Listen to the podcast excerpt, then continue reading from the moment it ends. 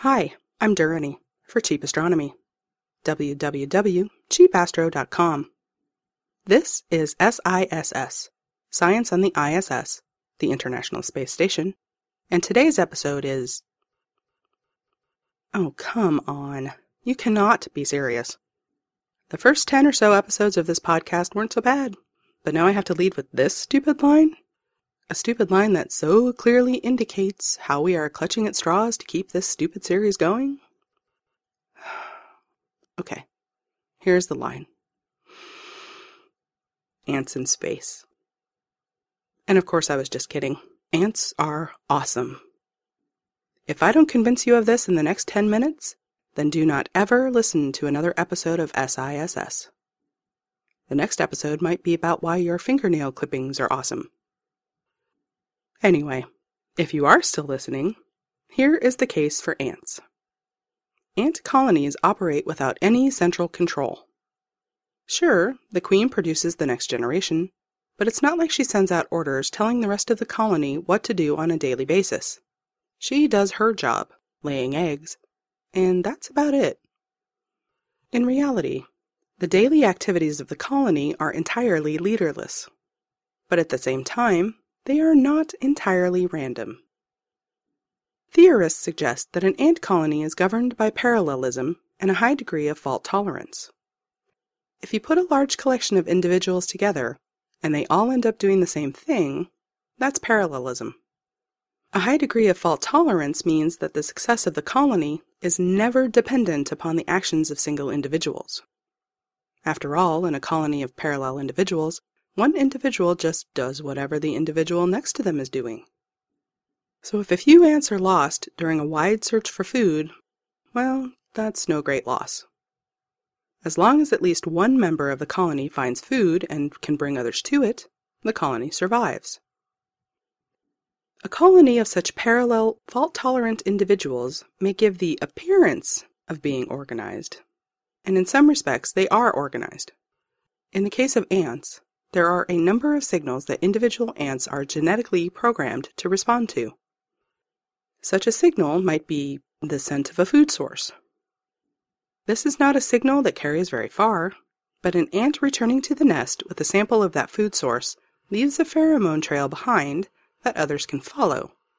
And as more ants begin to follow that same path, the pheromone signal becomes amplified by the amount of ant traffic it is carrying. Pretty soon, there is a whole stream of ants heading that way. If you introduce a collection of ants to a new environment, individual ants do at first seem to move in random directions until a definite objective, like a food source, has been established. But here we should stop and question whether the ants ever really move in random directions. For example, although one ant could never hope to gather sufficient information about a large macro environment, like a kitchen, a colony of ants can collectively gather all the information they need to know about that macro environment. And they can do it quickly and efficiently, without the human owner of that kitchen ever realizing what is going on. Faced with the huge expanse of a human kitchen to search, no leader ant whispers, spread out. The ant's genetic programming seems to make them adopt a wide and non-random search pattern automatically. The totality of information that is captured by the many different ants involved in such a wide search is never drawn together to be contemplated by one individual ant. But when the ants to the southwest find nothing, while the ants to the north find crumbs, and the ants to the east find crumbs, the whole swarm of ants ends up heading northeast, and finds the cookie that fell under the fridge. This is what is known as swarm intelligence. But, as we often say at about this point in a Science on the ISS episode, what the heck has all this got to do with science on the ISS? And the answer is robotics. For your information, one quarter of all the SISS podcasts that there have ever been have been about robotics. But this time, it's got nothing to do with the Spheres program or with Robonaut 2. This episode is about robotics theory. There really is a major area of robotics research that is called ant robotics, although it's not really about ants, nor is it about robot ants. It's all about swarm intelligence. When robotics people watch what ants can do, they start thinking that rather than building one big Robbie the robot, with lots of complex sensors and servo motors, all overseen by a positronic brain that would cost billions of dollars to develop, they could instead just build lots of cheap, matchbox sized microbots on wheels. A large collection of such microbots could turn out to be just as functionally useful as one big, complex macrobot. For example, just as a colony of ants can find a cookie under your fridge, with the right swarm intelligence software, a collection of cheap, matchbox sized robots on wheels could find a crate of cookies in a warehouse. They could also find other things, like a bomb, a dangerous pathogen, or even a human survivor trapped in a collapsed building. The software that you need to operate a microbot swarm is called a distributed algorithm. This algorithm will tell each microbot how to interact with its environment, what to pay attention to, what to ignore, what to communicate to its neighbors, and what to listen out for from those neighbors.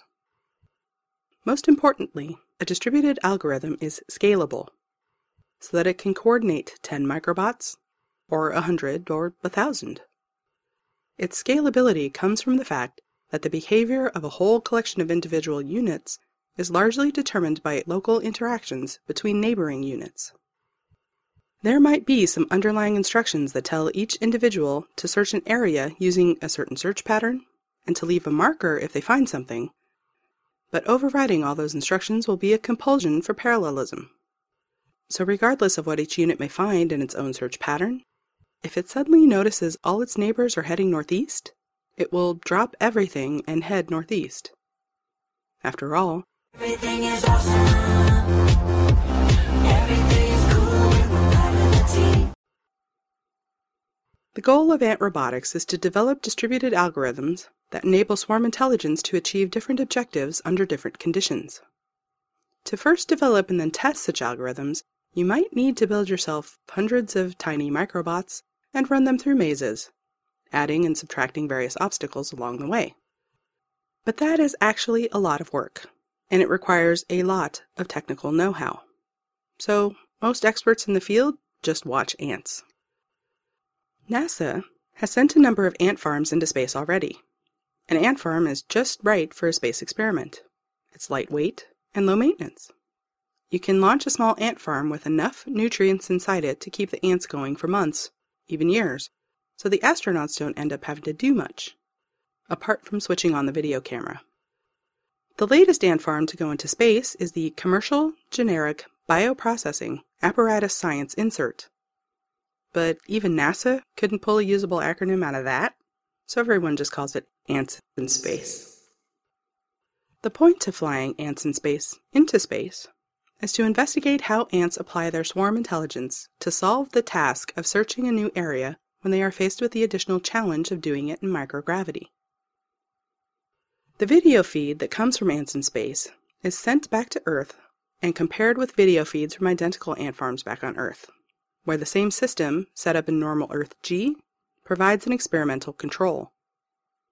Furthermore, school students are being invited to set up their own ants in space experiments using whatever local ant species they can find so that they can collect their own citizen science data that may add yet more value to the ants in space experiment. As for the particular ants that are in space, they are 70 individuals of the species Tetramorium caespitum, also known as pavement ants. In other words, they are just everyday ants that you might well find crawling about on your pavement, or your footpath, or your sidewalk.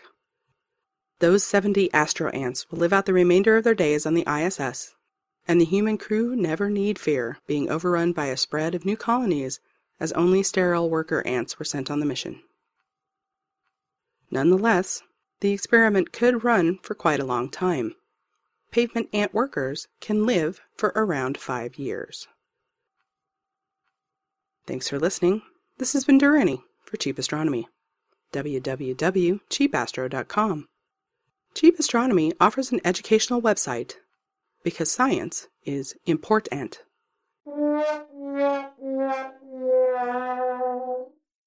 No ads, no profit, just good science. Bye.